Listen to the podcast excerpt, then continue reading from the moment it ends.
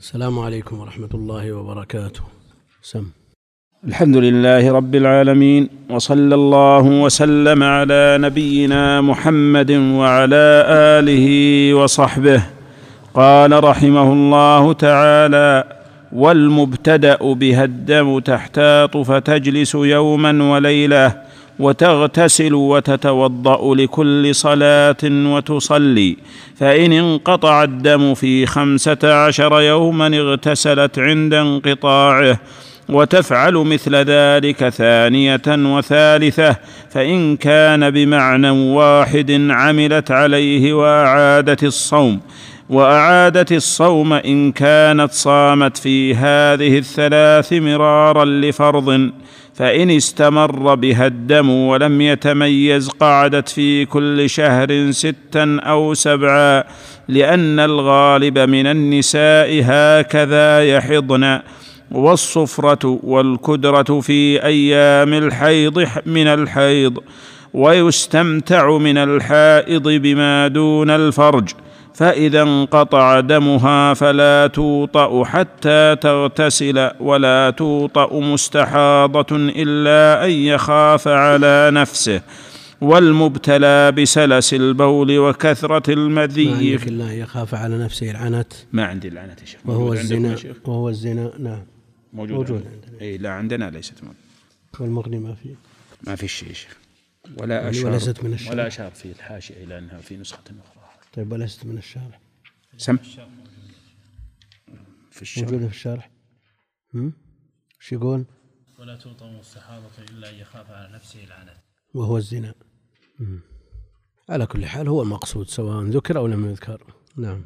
ولا توطأ مستحاضة إلا أن يخاف على نفسه. والمبتلى بسلس البول وكثرة المذي فلا ينقطع كالمستحاضة يتوضأ لكل صلاة بعد أن يغسل فرجه. نقف. المبتلى بسلس البول أو كثرة أو لا عندنا وكثرة. عندكم الشيخ أو؟ إيه نعم.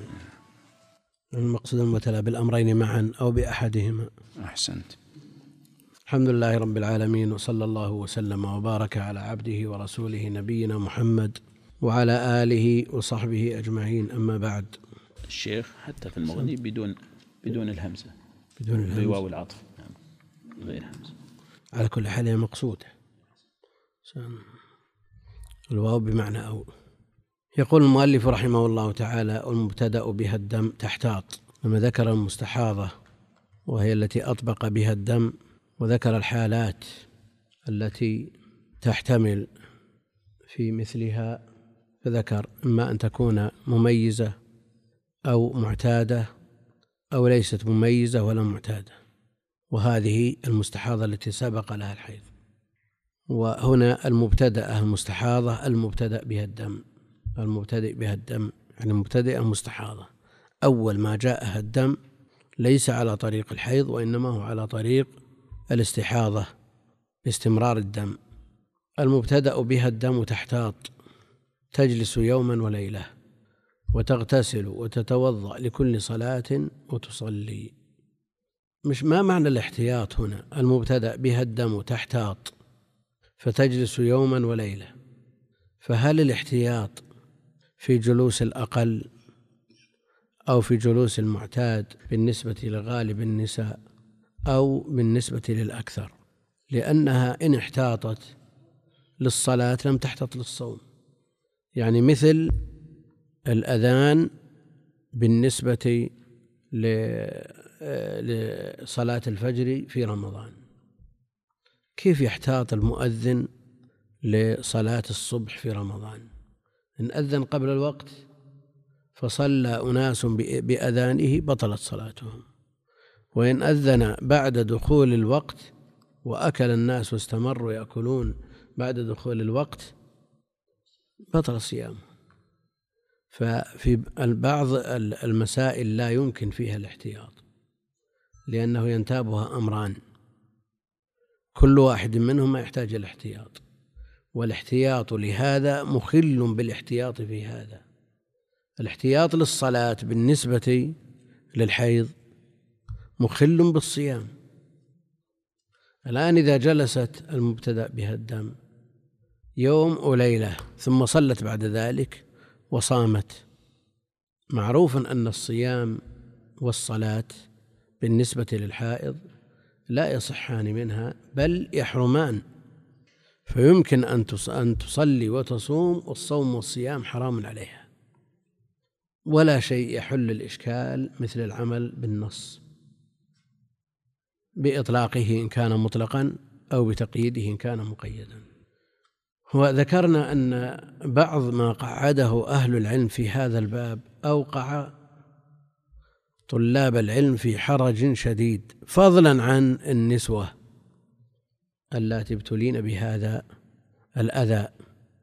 يقول المبتدأ بها الدم يعني من المستحاضات. ما سبق لها أن حاضت قبل ذلك. ولا تدري ما عادتها ولا تعرف كيف تميز.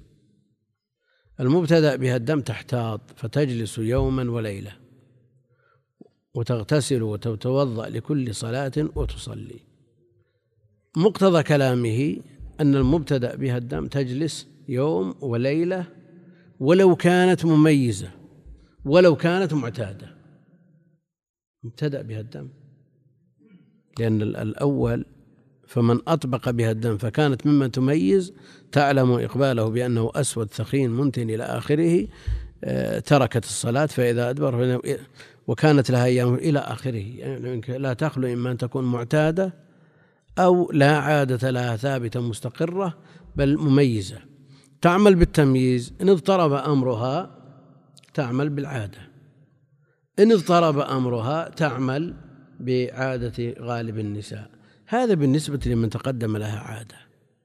مع أنه في إطلاقه في أصل المسألة يدخل فيه المبتدأ.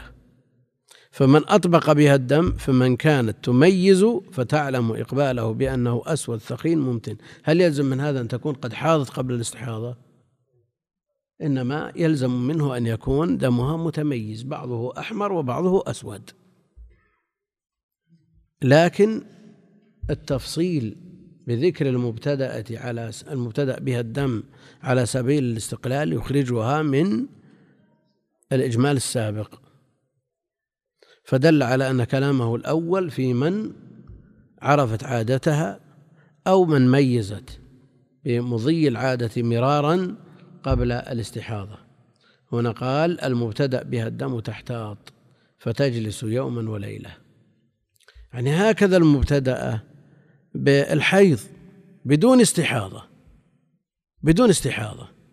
المبتدأ بها الدم يعني المبتدئة أول ما يأتيها الدم عند الحنابلة تجلس أقله احتياطا ثم تغتسل حتى يتكرر ثلاثا. إذا تكرر ثلاثا صار عادة بدون استحاضة ويطردون هذا حتى في المستحاضة. ولذلك قال المبتدأ بها الدم تحتاط. فتجلس يوما وليلة كما لو كانت غير مستحاضة. وتغتسل وتتوضأ لكل صلاة وتصلي. وتغتسل وتتوضأ لكل صلاة وتصلي. تغتسل كم؟ بعد مضي يوم وليلة تغتسل لكل صلاة أو مرة واحدة. كمن طهرت من الحيض مرة واحدة تتوضأ لكل صلاة وتصلي. لماذا تتوضأ لكل صلاة؟ على ما تقدم لأن حدثها دائم حدثها دائم. تتوضأ لكل صلاة وتصلي فإن فإن انقطع الدم في خمسة عشر يوما الذي هو أكثر الحيض اغتسلت عند انقطاعه اغتسلت عند انقطاعه. انقطع الدم. إذا انقطع الدم في خمسة عشر يوما هل يقال إنها مستحاضة؟ أو حائض. حائض ليست مستحاضة. اغتسلت عند انقطاعه وماذا عن أربعة عشر يوما صلتها وترك وصامتها؟ الصلاة باعتبارها باعتبارها لا تقضى. ما فيها إشكال عملي. وإن كان في إشكال من حيث تحريم الصلاة عليها لكن عملي ما في إشكال. نعم؟ لا قضاء عليها. بالنسبة للصيام تقضي ما صامته في الأربعة عشر يوما. ها؟ يقول فإن انقطع الدم في خمسة عشر يوما اغتسلت عند انقطاعه. وتفعل مثل ذلك ثانية وثالثة. لأنه إن تكرر ثلاثا صار حيض صار عادة. وتفعل مثل ذلك ثانية وثالثة. يعني تجلس يوم وليلة وأربعة عشر يوم تصوم وتصلي. تغتسل وتتوضأ لكل صلاة وتكون حكمها حكم الطاهرات. فإن كان بمعنى واحد عملت عليه. يعني لا يتغير كل خمسة عشر يوم. لا يتغير عملت في عليه وأعادت الصوم. أعادت الصوم لماذا؟ لأنه لا يصح. نعم. هي صامت هذه الأيام. لكنه لم يصح. تبين أن صيامها باطل. تبين أن صيامها باطل. لأنها صامت وهي حائض. فصيامها باطل فتعيد الصوم. يقول وأعادت الصوم إن كانت صامت في هذه الثلاث مرار لفرض. يعني إن كان مر عليها رمضان من هذه الأشهر الثلاثة تعيد الصيام. يقول إن كانت صامت في هذه الثلاث مرار لفرض احتمل أن يكون ابتداؤها في محرم وصفر وربيع ما مر عليها فرض. لو قدر أنها ابتدأت في رجب وشعبان ورمضان تعيد صيام أربعة عشر يوما لأنه تبين أن صيامها في وقته باطل فعليها الإعادة. وأعادت الصوم إن كانت صامت في هذه الثلاث مرارا لفرض النفل يعاد ولا ما يعاد؟ يعني سواء كان مطلقا أو مقيدا. لا يعاد. لو أن شخصا توض... آه، صلى الظهر جاء إلى المسجد ناسيا أنه ليس على طهارة بل على ظنه أنه متطهر. وناسيا الحدث فجاء إلى المسجد فصلى أربع ركعات السنة القبلية ثم صلى الفرض قيمة الصلاة صلى وأتى بالأذكار المشروعة ثم صلى ركعتين ثم تبين أنه على غير طهارة فقام وتوضأ. نقول يعيد عشر ركعات ولا أربع ركعات؟ يعيد الأذكار ولا ما يعيدها؟ نعم. يقول إن كانت صامت في هذه الثلاث مرار لفرض مفهومه أنها لو صامته صامت لنفل أنها لا تعيد. نعم. وأعادت الصوم. إن كانت صامت في هذه الثلاث مرار لفرض. الآن التي ترى الذي الذي صام الذي صلى النافلة القبلية أربع ركعات ثم الفرض ثم النافلة البعدية ثم تبين أنه على غير طهارة. يعيد الفرض فقط أو يعيد الجميع. يعيد الجميع. لأن مقتضى كلامه أعادت الصوم إن كانت صامت في هذه الثلاث مرار لفرض. البطلان يا شيخ على الجميع. نعم. وجوب طيب. الإعادة. الواجب إعادته والفرض. لكن بالنسبة للصيام يا شيخ فات محله النافلة مثل عرفة أو عاشوراء فات محله فلا فلا يعاد. النافلة المقيدة أو المحددة. أما نافلة الصلاة الآن فعل الصلاة فيعيدها نفلا استحبابا. نترتب على هذا مسائل كثيرة. لو أن شخصا يقرأ القرآن من المصحف أو من حفظ فقرأ القرآن على غير طهارة. أو قرأ القرآن وهو جنب حفظا أو نظر لكنه ناسنا الحدث. ثم ذكر هل يحتسب بهذه القراءة باعتبارها مكملة لختمة أو يبدأ يستأنف ما قرأه من جديد؟ لا شك أن النوافل الفرائض لها حكم. النوافل أيضا متفاوتة منها المؤكد ومنها غير المؤكد ومنها ما يطلب تسلسله ويبنى ال- الآخر على الأول ومنها ما لا يطلب. يعني مسائل كثيرة تتعلق بهذا. مقتضى قوله وأعادت الصوم إن كانت صامت في هذه الثلاث مرارا لفرض. فمقتضى قولي كلامه أنها إذا كانت صامت نفل فإنه لا يعاد. ويضطرد في ذلك العبادات كلها. نعم. يقول أعادت. لا هو السنة إذا فات وقتها لا تشرع إعادتها ولا قضاؤها ولا قضاء. جاء ما يدل على الخصوصية. جاء خاص هذا. لكن لو فاتك سنة الظهر تقضيها المغرب تقضيها المغرب أو يقول إن فات وقتها فات محلها. لو جمعت بين الصلاتين أذكار المغرب تعيدها بعد العشاء لا عندهم هذا مقرر يعني الذي يفوت وقته ينتهي إلا ما جاء الدليل باستثنائه.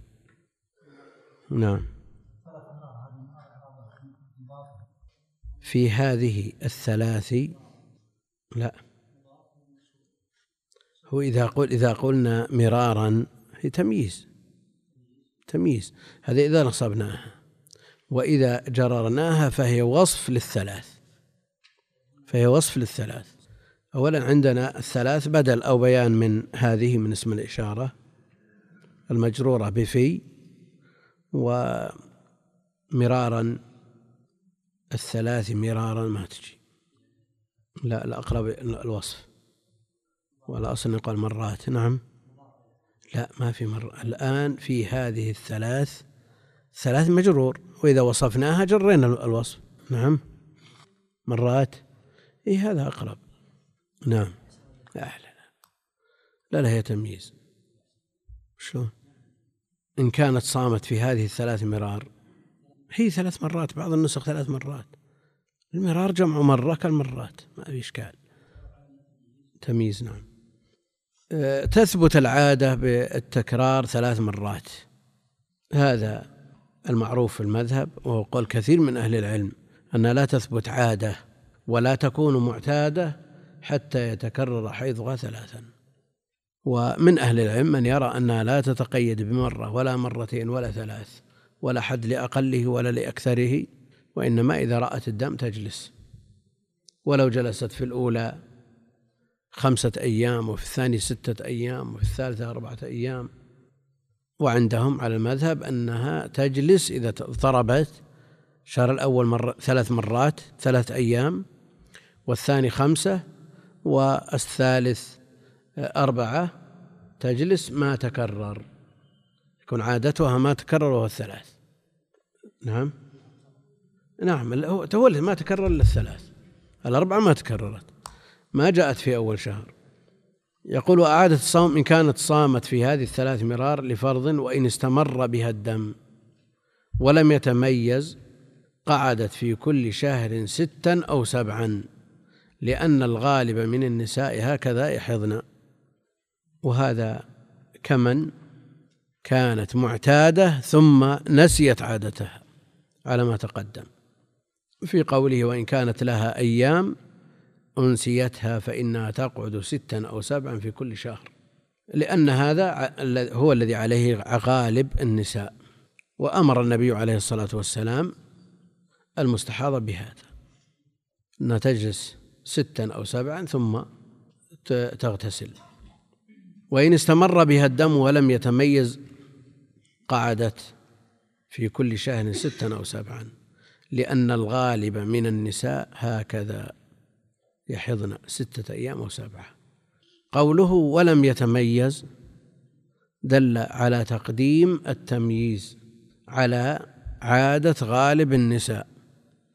يعني لا ترد إلى الستة أو السبعة التي عادة غالب النساء إلا إذا كانت غير مميزة. يعني دمها لا يتغير. على ما تقدم وأنه قدم التمييز على عادتها وعلى عادة غيرها. ويستوي في هذا المعتادة والمبتدأة لأنه كرر هذا في الموضعين. لأنه قال فمن أطبق بها الدم فكانت ممن تميز فتعلم إقباله بأنه أسود ثخين منتن وإدباره بأنه رقيق أحمر تركت الصلاة في إقباله فإذا أدبر اغتسلت. يعني تعمل بالتمييز. وكذلك قال في المبتدأ قال وإن استمر بها الدم ولم يتميز. فدل على أنه إذا تميز بأن كان بعضه أسود وبعضه أحمر تجلس الأسود فقط الثخين المنتن. ولم يتميز قعدت في كل ستة في كل شهر ستا أو سبعا. فإذا لم يكن هناك تمييز لها فإنها تتحيض آه، غالب عادة النساء ست أو سبع. هذه الإشكالات وهذا الخلاف الكبير بين أهل العلم سببه النصوص الواردة في الباب. يعني تأتي المستحاضة فتسأل النبي عليه الصلاة والسلام واستحيض في زمنه عليه الصلاة والسلام سبع. كما هو معروف. فسألته إحداهن فردها إلى العادة. فإذا أقبلت أيام أقرائك ردها إلى عادتها. وسألته أخرى فردها إلى التمييز. وسألته ثالثة فردها أن تتحيض ستا أو سبعا. فمثل هذه الأحاديث مع عدم الاستفصال لا شك أنه يورث مثل هذا الخلاف. فكل عالم يتمسك بنص. لكن إذا أمكن حمل هذه الحال هذه الإجابات على أحوال لا شك أن مثل هذا يكون أولى لأنه يقتضي العمل بجميع الأحاديث. لكن لو ردت إلى التمييز مطلقا أو ردت إلى عادتها هي مطلقا أو ردت إلى عادة غيرها مطلقا ترتب على ذلك إلى ترتب على ذلك إلغاء بعض النصوص وهي صحيحة.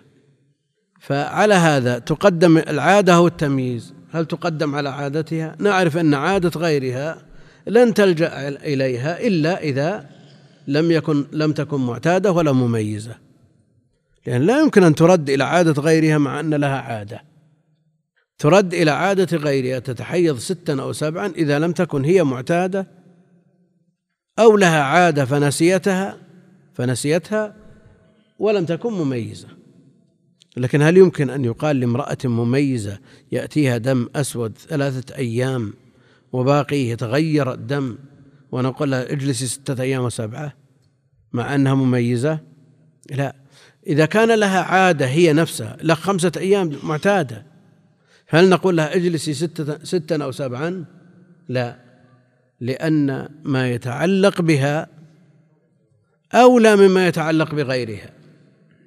وكذلك إذا وجد عادة نسائها يعني عادة أمها عادة أختها عادة خالتها عادة عمتها أولى من أن تحال إلى إلى الأجنبيات لأنها بأقاربها أشبه. فعندنا إن كانت مميزة تعمل بالتمييز. إن كانت معتادة بنفسها تعمل بعادتها. إن كان لأهلها عادة مستقرة يختلفن فيها عن عادة الناس فهن أولى بها. إن كان لغيرهم أو للعموم عادة وهذا هو الذي جاء فيه ست أو سبع. نعم. فتعمل بهذا كما في التوجيه النبوي. ثم بعد ذلك أيهما أولى؟ إذا كانت معتادة ومميزة. معتادة ومميزة. فما الذي يقدم؟ عادتها ستة أيام. ثم لما استحيضت جاءها الدم خمسة أيام أسود ثخين. ثم بعد ذلك لما انتهى اليوم الخامس صار أحمر. تعمل بالعادة وتعمل بالتمييز. ها؟ السائلات سألنا النبي صلى الله عليه وسلم يحتمل يكون ما لهن تمييز إيه، لكن أن تفترض أن هذه لا عادة وتمييز إلى عادتها وتمييزها نعم. إيه لكنه دم تغير. هي مستحاضة مستمر معها الدم سنة. وفي كل شهر كان يأتيها ستة أيام. الحيض واضح المعالم من أوله إلى آخره. لما استحيضت جاء هذا الشهر خمسة أيام أسود كدمها السابق قبل الاستحاضة. لما انتهى اليوم الخامس صار أحمر تغير. لا عندنا في على على كلام المؤلف تقدم التمييز. لأنه قدم التمييز في الموضعين. قدم التمييز. والمعروف عند الحنابلة تقديم العادة. المعروف في المذهب تقديم العادة. آه، فيه اختلاف بين المؤلف وأبي بكر. ماذا؟ الحيض فيه شيء. لا شيء في الحيض مطلقا أقول دل الدليل الصحيح على أن المستحاضة المميز تعمل بالتمييز ودل الدليل الصحيح على أن المستحاضة المعتادة تعمل بالعادة ودل أيضا على أنها تدع الصلاة أيام أقرائها. هذه العادة. ودل على أنها تتحيض ستا أو سبعا. وعرفنا أنها تتحيض ستا أو سبعا إذا لم تكن يكن لديها لا عادة ولا تمييز. لأن ما يتعلق بها بنفسها أولى بالمراعاة مما يتعلق بغيرها. هذا انتهينا منه. يبقى عندنا إذا كانت معتادة ومميزة فاختلفت العادة عن التمييز فما الذي يقدم؟ الذي مشى عليه صاحب الكتاب أنها تقدم التمييز. أنها تقدم التمييز والمعروف في المذهب تقديم العادة وأن تقديم التمييز هو عند الشافعية. المرجع عند الشافعي تقديم التمييز. فما الراجح منهما؟ نعم. ودم أحمر بعد. ما هو بكدرة ولا صفرة. نعم. هو الإشكال الإشكال فيه أن الاحتياط في هذا الباب صعب للصيام. عادتها حيض نعم. طيب. يعني تغير الدم تغير الدم من أسود إلى أحمر لا شك أنه له أثر في تغير الحكم. له أثر في رحمك الله له أثر في تغير الحكم. إيه لكن عندنا نص صحيح صريح يعيد إلى التمييز. وقد يقول دع الصلاة أيام أقرائك إذا لم تكن مميزة. لا هو المسألة المسألة يعني متكافئة. يعني الترجيح فيها في تكافؤ باعتبار أن النصين صحيحان وكل منهما يرد إلى شيء. فإذا كانت مميزة غير معتادة ما فيها إشكال تعمل بالتمييز. إذا كانت معتادة ولا تمييز في دمها ولا يختلف هذه أيضا لا إشكال فيها. الإشكال إذا تعارضت العادة مع التمييز. هنا يقع الإشكال. فهل تقدم العادة أو يقدم التمييز؟ عرفنا أن المذهب عند الحنابلة تقديم المعروف عندهم تقديم العادة. والشافعي يقولون بتقديم التمييز. وفي المذهبين أيضا ما يوافق المذهب الآخر لأن تقديم التمييز رواية عند الحنابلة وتقديم العادة قول عند الشافعية. يعني المسألة ما هي محسومة من كل وجه في المذهبين لا. فخلاصة المسألة أنه إذا اختلفت العادة مع التمييز وضربنا مثل أنها معتادة سبعة أيام من كل شهر مضطرد لمدة عشر سنين ثابت لا يتقدم ولا يتأخر ثم استحيضت أطبق عليها الدم فجاءها الدم الأسود الذي كان يأتيها قبل ذلك بنفس المواصفات خمسة أيام نقص يومين. فما الذي يقدم؟ عرفنا الكلام في هذه المسألة ومن يرجح العادة وهو المعمول به والمقدم عند الحنابلة؟ يقول مثل ما قال الأخ مثل ما أشار إليه الأخ أن الصفرة والكدرة في زمن العادة حيث فكيف بالدم الأحمر؟ وهو في زمن العادة ألا يكون حيضا من باب أولى؟ نعم. يكون عادة من باب أولى. نعم. لكن الذي يقول بهذا يقول ما الفرق بين اليوم السادس الذي اعتبرناه حيض واليوم السابع والثامن؟ لا بد من حد ينتهي إليه الأمر لكن ردها إلى عادتها ثبت بنص صحيح. نعم. بيجي بيجي نعم. التمييز هذا. إيه. الآن تقول إن أنها كانت معتادة سبعة أيام ثم استحيضت فجاءها الدم الأسود فعملت بالتمييز مدة خمسة أيام. ثم جاءها أحمر في اليوم السادس ثم عاد أسود في اليوم السابع. ما دام في وقت العادة ما في إشكال. تجلس وتجزم بأن اليوم الذي صامته وصلته ما هو وقت حيض. هين لكن الكلام على ما إذا تغير واستمر متغير. نعم. ولن ولن ترى. ولن ترى. ولن ترى. لأنها مستحاضة. لا هو ما فيه أقوى من الاستمساك بالصفرة والكدرة ما دامت في زمن العادة حيض إذا الدم في زمن العادة من باب أولى أن يكون حيضا ولو كان أحمر. نقرأ كلام من قدامى حول هالنقطة هذه. إيه اقرأ سم. يعني العمل برأي أهل الخبرة والله هم يردونه للمشايخ. هم الأطباء يردون للمشايخ يعطونك اللي عندهم يقولون هذا الحكم عند أهل العلم. نعم. أقصد تحديد نوع الدم. لا المرأة مميز تعرف دمها العادي. لا إذا لم تكن هين إذا لم تكن مميزة ما فيه إشكال. الكلام إذا اختلف التمييز مع أيام الأقرأ أيام العادة. نعم. يقول رحمه الله فصل القسم الثالث من أقسام المستحاضة من لها عادة وتمييز وهي من كانت لها عادة فاستحيضت ودمها متميز بعضه أسود وبعضه أحمر فإن كان الأسود في زمن العادة فقد اتفقت العادة والتمييز في الدلالة فيعمل بهما. هذا ما في إشكال. وإن كان أكثر من العادة أو أقل ويصلح أن يكون حيضا ففيه روايتان. إحداهما يقدم التمييز فيعمل به وتدع العادة وهو ظاهر كلام الخرقي لقوله فكانت ممن تميز تركت الصلاة في إقباله ولم يفرق بين معتادة وغيرها. واشترط في ردها إلى العادة ألا يكون دمها منفصلا وهو ظاهر مذهب الشافعي لأن صفة الدم أمارة قائمة به.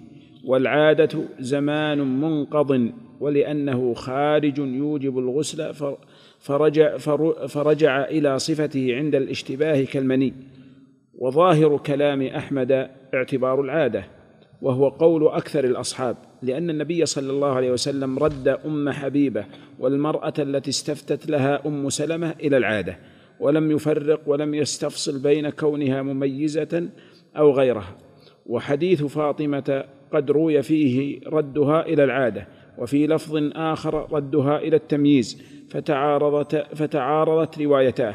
وبقيت الأحاديث الباقية خالية عن معارض فيجب العمل بها على أن حديث فاطمة قضية في عين وحكاية حال يحتمل أنها أخبرته أنها لا عادة لها أو علم ذلك من غيرها. أو قرينة حالها وحديث عدي بن ثابت عام في كل مستحاضة فيكون أولى ولأن العادة أقوى لكونها لا تبطل دلالتها واللون إذا زاد على أكثر الحيض بطلت دلالته فما لا تبطل دلالته أقوى وأولى. هذا ترجيح المؤلف رحمه الله أنها ترد إلى عادتها وهو المعروف عند الحنابلة الشافعية يردونها إلى التمييز. نعم. المذاهب مضطردة في هذا. عند الشافعية تعمل بالتمييز ولو زاد عن عادتها. وعند الحنابلة تعمل بالعادة ولو تجاوز التمييز. ولو كان أسود ثقيل لو لو استمر عشرة أيام ما تجلس إلا المذاهب مضطردة في هذا ما فيها إشكال. نعم. يوم وليلة أو ستة وسابعة لكن ليش ما تجلس دمها هي؟ تجلس مدة طيلة الدم مدة نزول الدم عليها هذا الحيض. لكن مو المبتدأة هذه حاضت أول شهر ستة أيام. يقول لا ما تجلس إلا يوم وليلة. وبعدها تغتسل وتصوم وتصلي خمسة الأيام. لماذا لا تجلس ستة الأيام؟ فيها إشكال. وقت نزول ما في إشكال. آه، الشهر الثاني حاضت خمسة أيام. تجلس خمسة أيام وش المانع؟ لا سيما وأنها لم تتجاوز الأكثر ولم تنقص عن الأدنى عندهم. حتى على ما على ما قعدوه في الأقل والأكثر ما في اضطراب. الإشكال فيما لو نقص الدم الذي نزل عليه عن يوم وليلة أو زاد على أكثره يشكل على على ما قعدوه. فالحيض هو الدم والحكم يدور معه وجودا وعدما إلا إذا اختلف مع نصوص. نعم رأت الدم ستة أيام تجلس ستة أيام وش المانع؟ ليش تجلس يوم وليلة؟ يسمى حيض. نعم. والاضطراب له أسباب كثيرة الآن ويعيش كثير من النساء في حيرة وأيضا كثير ممن يتصدى لإفتاء النساء قد يضطرب في بعض الأجوبة لأنها تأتي بشيء لم تسبق إليه تأتي بسؤال ما له نظير في الدنيا. ثم بعد ذلك إن لم تضبط الأمور ضبطا وتربط بأشياء محسوسة يدركها المكلف وإلا وجد العنت والمشقة والحرج. على كل حال يقول إن استمر بها الدم ولم يتميز قعد في كل شهر ستا أو سبعا لأن الغالب من النساء هكذا يحضن نعم. على كل حال إن كان هذا مضطرد كان هذا مضطرد فيمكن تمييز. يمكن أن يعد من التمييز. الصفرة والكدرة التي أشير إليها سابقا وأنها في أيام الحيض من الحيض ومفهوم ذلك أنها في أيام الطهر لا تعد شيئا كما قالت ام عطية. كنا لا نعد الصفرة والكدرة شيئا. هذه رواية الموجودة في البخاري. وفي سنن أبي داود كنا لا نعد الصفرة والكدرة في أيام في إيش؟ بعد الحيض شيئا بعد الحيض شيئا. فهل نقول نعمل برواية الصحيح ونقول أن الصفرة والكدرة ليست بشيء مطلقا؟ وأن الحيض هو الدم الدم الصافي والكدرة والصفرة ليست بشيء مطلقا. ولو وجد في أيام الحيض يعني عادتها خمسة أيام ينزل عليها الدم. نزل عليها الدم ثلاثة أيام ويومين صفرة وكدرة هل نقول أنها تجلس خمسة أيام أو تجلس ثلاثة أيام؟ إن اعتبرنا القيد في رواية أبي داود قلنا أن تجلس خمسة أيام والصفرة والكدرة حيض وأنها لا بد أن تجلس ما لم ترى القصة البيضاء. وإذا قلنا بالرواية المطلقة في الصحيح قلنا أنها لا تعد شيئا مطلقا. مجرد ما ينقطع الدم الصافي تغتسل وتصلي ولا تلتفت إلى ما عداه والذي في البخاري رحمه الله تعالى في الترجمة لما ترجم على خبر أم عطية كأنه عمل بالقيد. نعم كأنه عمل بالقيد الذي في سنن أبي داود. يقول رحمه الله تعالى باب الصفرة والكدرة في غير أيام الحيض. باب الصفرة والكدرة في غير أيام الحيض. قال رحمه الله حدثنا قتيبة بن سعيد قال حدثنا إسماعيل عن أيوب عن محمد عن أم عطية قالت كنا لا نعد الصفرة والكدرة شيئا. كلام أم عطية يدل على أنه لا يعد مطلقا لا في زمن الحيض ولا في زمن الطهر. والترجمة فيها القيد باب الصفرة والكدرة في غير أيام الحيض. من أين جاء البخاري؟ بهذا القيد من رواية أبي داود. ولأبي داود من طريق قتادة عن حفصة عن أم عطية كنا لا نعد الكدرة والصفرة بعد الطهر شيئا وهو موافق لما ترجم به البخاري. يعني هل نقول أن العبرة بما في الصحيح فعلى هذا لا تعد الصفرة والكدرة شيء مطلقا؟ وإنما العادة هي الدم الصافي أو نقول أن المقيد يقضي على المطلق. ويقيد به فنعدها في زمن الحيض ولا نعدها في زمن الطهر. نعم. رواية ما فيها إشكال. نعم. هل نقول أن البخاري رحمه الله بتخريجه الرواية المطلقة أعل بها الرواية المقيدة؟ لا. لا لا. هو أيد الرواية المقيدة بالترجمة. يعني ما أعل المقيدة بالمطلقة. لكن المقيدة لم تقع على شرطه. فاكتب فاكتفى بها في الترجمة. نعم. لا لا لا. لا لا. كنا لا نعد الصفرة والكدرة والصفرة شيئا. هناك قيد. لم يرد على شرطه فلم يرده. ورد عند غيره احتج به واستدل به في الحكم. يعني أيده في الترجمة وما أعل ب... ما أعله بال... ب... يعني لو لو جاء باب الصفرة والكدرة فقط ما قال في أي في غير أيام الحيض وجاء باللفظ المطلق قلنا إنه يعل الرواية المقيدة بالرواية المطلقة. لكن ما دام أيد الرواية المقيد المقيدة في الترجمة جزمنا بأنه يعمل بها لكنها لم تقع على شرطه فلم يخرجها. نعم؟ كيف؟ هذا الكلام أنه أيد الرواية المقيدة بالترجمة وعمل بها في الترجمة لأن الترجمة حكم فقهي اجتهاد الإمام اجتهاده في تراجمه فقهه في تراجمه. كنا لا نعد الصفرة والكدرة شيئا قد يقول قائل هل هذا من المرفوع أو من الموقوف؟ كنا نفعل أو كنا لا نفعل؟ معروف أنه له حكم الرفع. إذا قال الصحابي كنا نفعل أو كنا نتقي ولا نفعل معروف أنه له حكم الرفع ولو لم يضفه إلى زمن النبوة إلى زمن النبوة. ولذا العمل بهذا هو المتجه والقيد معتبر كما في رواية أبي داود. ونظير ذلك آه، طواف النبي عليه الصلاة والسلام على الدابة. النبي عليه الصلاة والسلام طاف راكبا. وأخرج البخاري الرواية المطلقة. وأخرج أبو داود الرواية المقيدة وكان شاكيا. نعم. نظير مسألتنا. فهل نقول إن إن الطواف لا يصح راكبا إلا إذا كان شاكيا يعني مريضا؟ أو نقول نعمل بالرواية المطلقة لأن أصح؟ وكان شاكيا لا يعني أنه ينفي ما عداه لا يعني أنه قيد له مفهوم مخرج للصحيح. النبي عليه الصلاة والسلام لما كثر عليه الناس وحطمه الناس طاف راكبا. فدل على أن أدنى حاجة ولو لم يكن شاكيا إذا احتاج إلى ذلك فإنه يطوف ويسعى من باب أولى وإن كان صحيحا سليما إلا أنه محتاج لذلك.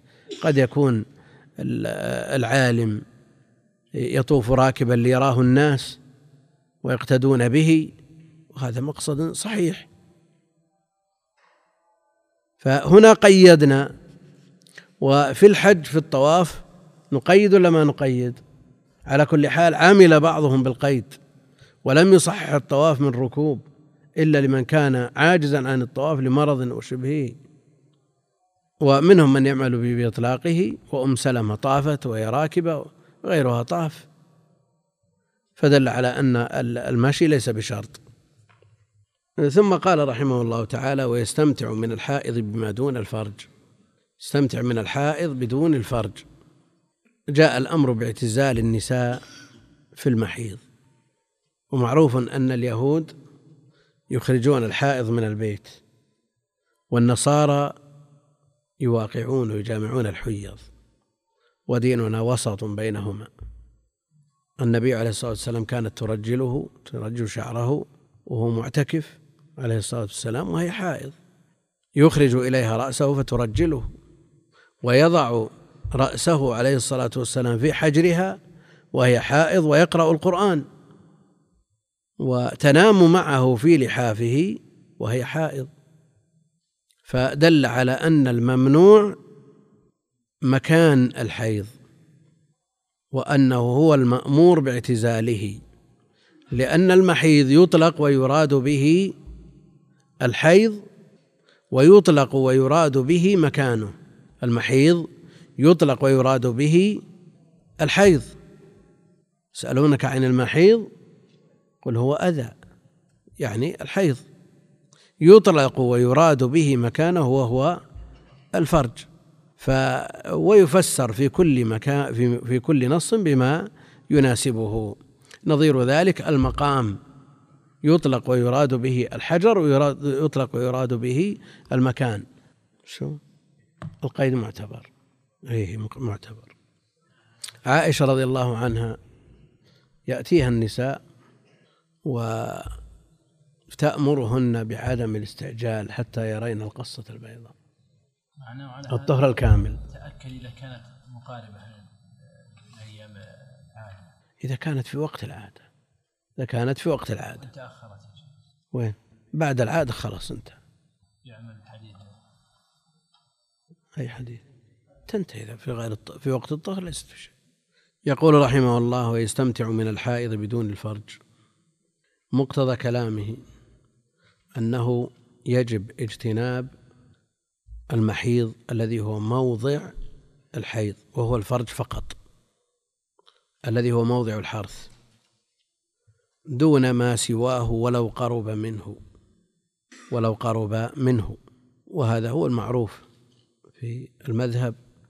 وجاء ما يدل على أن الحائض يتقى منها ما حول الفرج.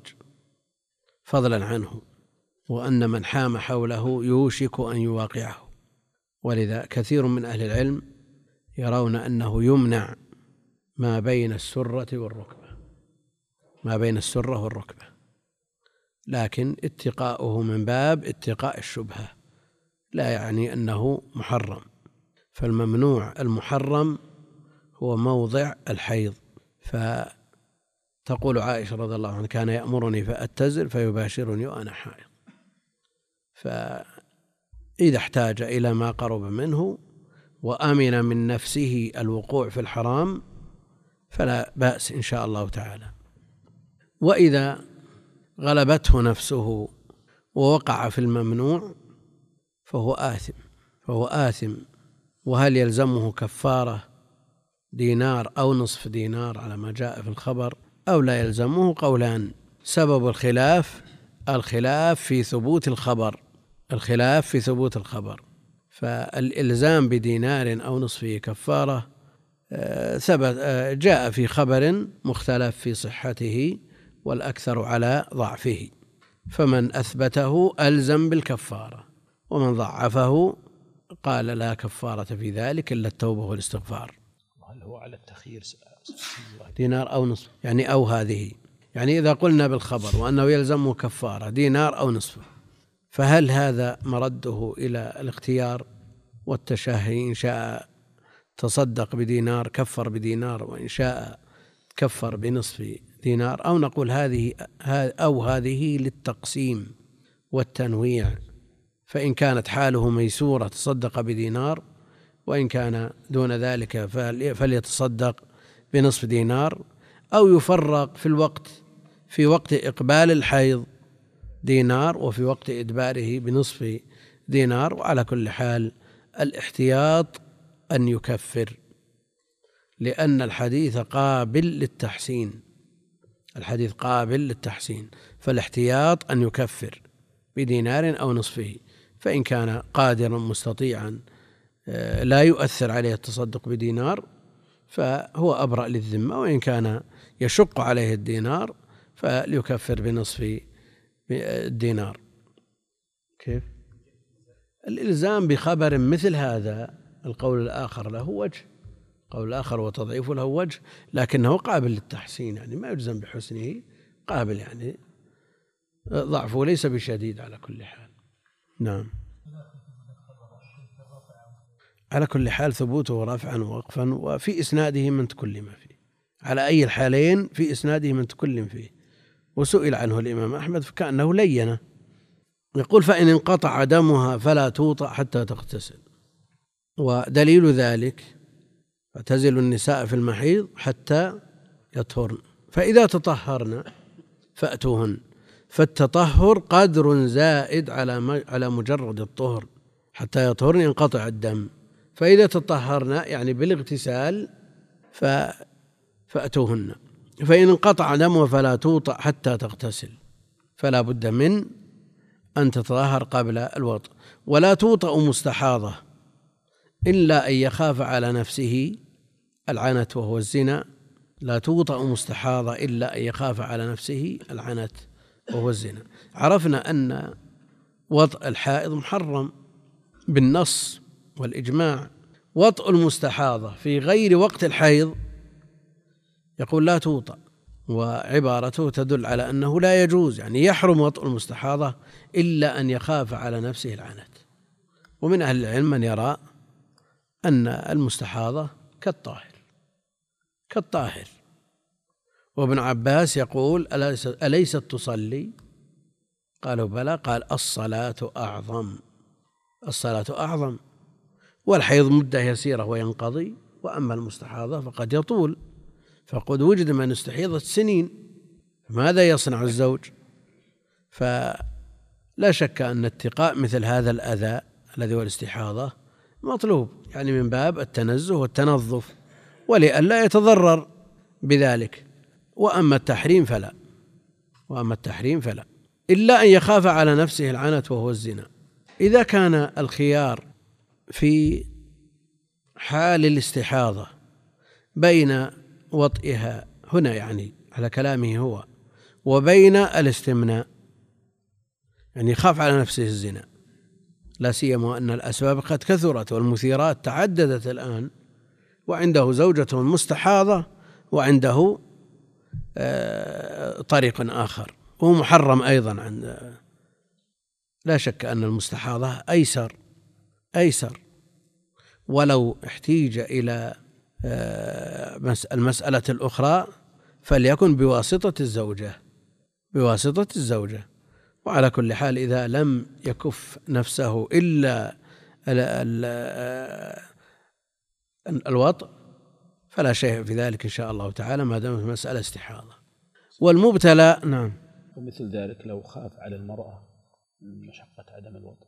إذا خاف عليها مثلا عنت أو التطلع للرجال واحتاجت إلى ذلك وهي تشتهي كالرجل مثله. نعم.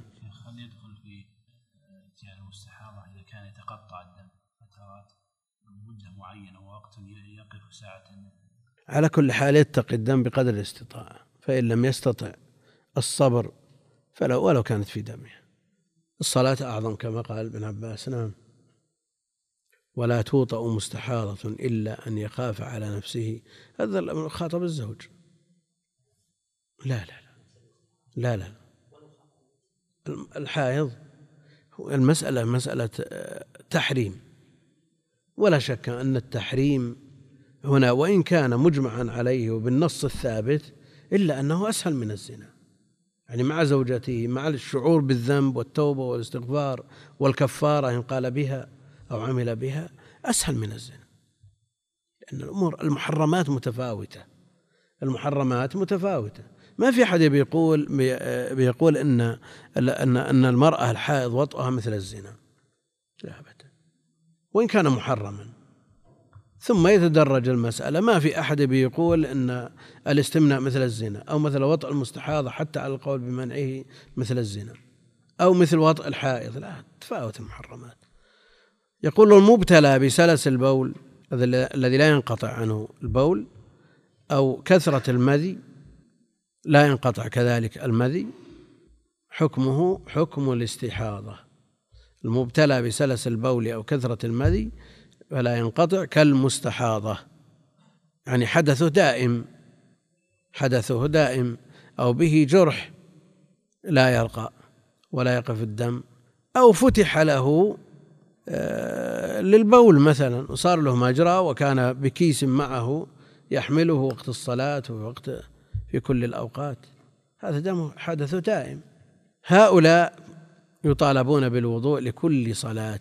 بعد أن يغسل الفرج يتوضأ لكل صلاة لأنها آه، طهارة ضرورة وهي مبيحة للصلاة ولا ترفع الحدث باعتبار أن الحدث مستمر معه. يتوضأ لكل صلاة كما سبق في آه، المستحاضة. بعد أن يغسل فرجه اغسل فرجك وتوضأ.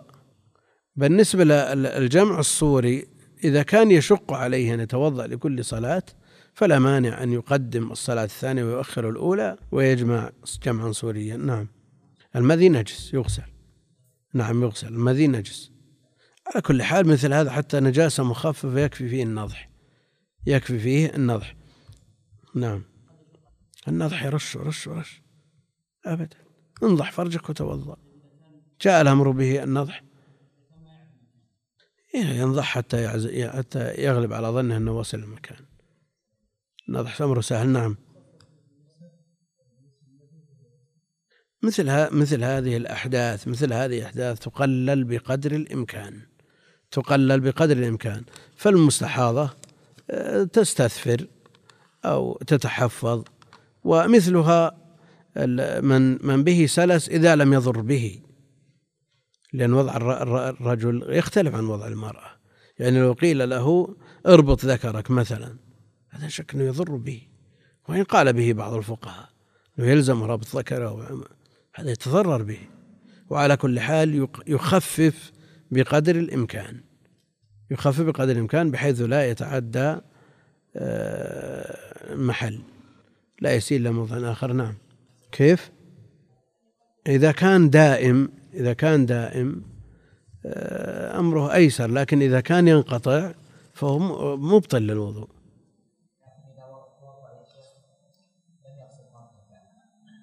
جاء في حديث علي حينما أمر المقداد أن يسأل النبي عليه الصلاة والسلام قال كنت رجلا مذاء فأمرت المقداد أن يسأل النبي عليه الصلاة والسلام فأمره بغسل فرجه. نعم اغسل ذكرك وتوضأ. فمثل حكم حكم الاستنجاء. إلا أن نجاسته أخف. والله أعلم وصلى الله وسلم على نبينا محمد وعلى آله وصحبه أجمعين.